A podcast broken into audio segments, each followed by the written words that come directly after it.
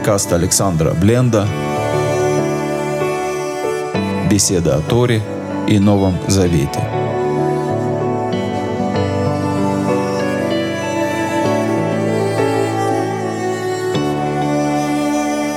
Значит, мы читаем недельную главу Дворим, пятая книга Моисеева, с самого начала книги до 3.22. Книга начинается с того, что Маше коротко повторяет еврейскую историю. И он начинает рассказ с того, что произошло с разведчиками. То есть, собственно, то, что стало причиной 38 лет скитаний по пустыне. И можно найти три отличия между тем, как это, как рассказывает Маше, и то, что написано в книге Бамидбар. В четвертой книге написано, что лазутчиков послали по инициативе самого Всевышнего. Это 13 глава четвертой книги Моисея. В пятой книге Моисеевой Маше говорит, что виноват народ, который не захотел войти в страну ханаанскую. В этой книге Маше рассказывает о том, что он спорил с народом. А в четвертой это были Иешуа и Калеб для того, чтобы понять, какой смысл э, есть в этом противоречии, почему возникает такое противоречие, надо обратить внимание, какая цель у каждой из этих книг. Когда мы смотрим на четвертую книгу Моисеева, мы видим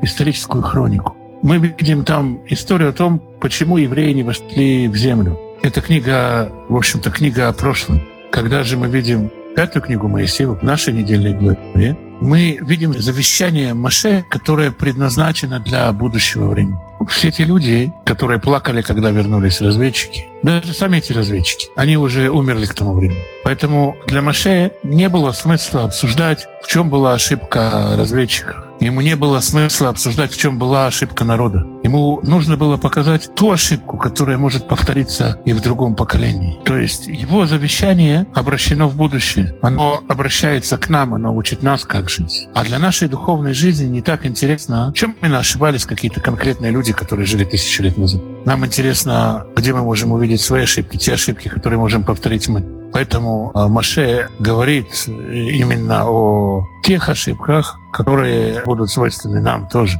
Есть в этой главе еще один важный урок. Сразу после того, как звучит приговор Всевышнего. Народ говорит, э, это первая глава, 41 стих, и э, Маше, народ говорит, что мы согрешили, и мы готовы сражаться, как нам повелел Бог Всевышний. Но что происходит дальше? Всевышний говорит им, не подавайтесь и не сражайтесь. Это 42 стих. Потому что Бога нет среди вас. Народ Израиля не послушался. Дальше Тора говорит, что каждый взял свое оружие, все вместе смело пошли и потерпели поражение. 44 стих говорит, что пришли им ареи и преследовали их как пчелы. Интересно, что Писание говорит, что евреи поднялись в горы, они были в долине, а враги были на горе. Это положение говорит о преимуществе врагов. С точки зрения стратегии боя, глупо выступать, подматься, атаковать на гору. Какой урок выучили из этих боев евреи? Мы знаем, что в книге Судей, третья глава, написано, что армия Шамгара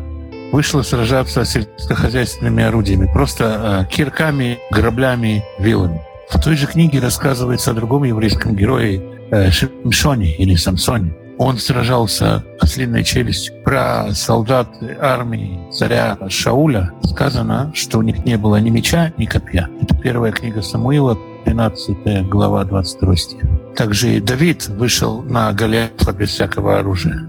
Все эти люди одержали, одерживали победу. Разумеется, что они помнили не только урок того, что Бог должен находиться среди них, они помнили то, что воевать надо на горах. Так поступил тот же Игуд при Шамгаре. Это, опять же, третья глава книги Судей. Также и Дебора, Гидеон. И настолько это стало практикой, что народы мира стали считать, что еврейский бог — это бог гор. Сложилось впечатление, что на равнине, в низине Всевышний не может помочь Израилю. В первой книге царств мы читаем об этом. Это первая книга царств 20-23. Там есть некий полководец, Бенедад, который идет в поход на Израиль, и ему открывают страшную тайну, что Бог Израиля — это Бог гор. Поэтому мы, мы будем сражаться с ним на равнине, и там мы его одолеем. И это ложное верование привело к поражению. Рассказывается о том, что человек Божий сказал царю израильскому так.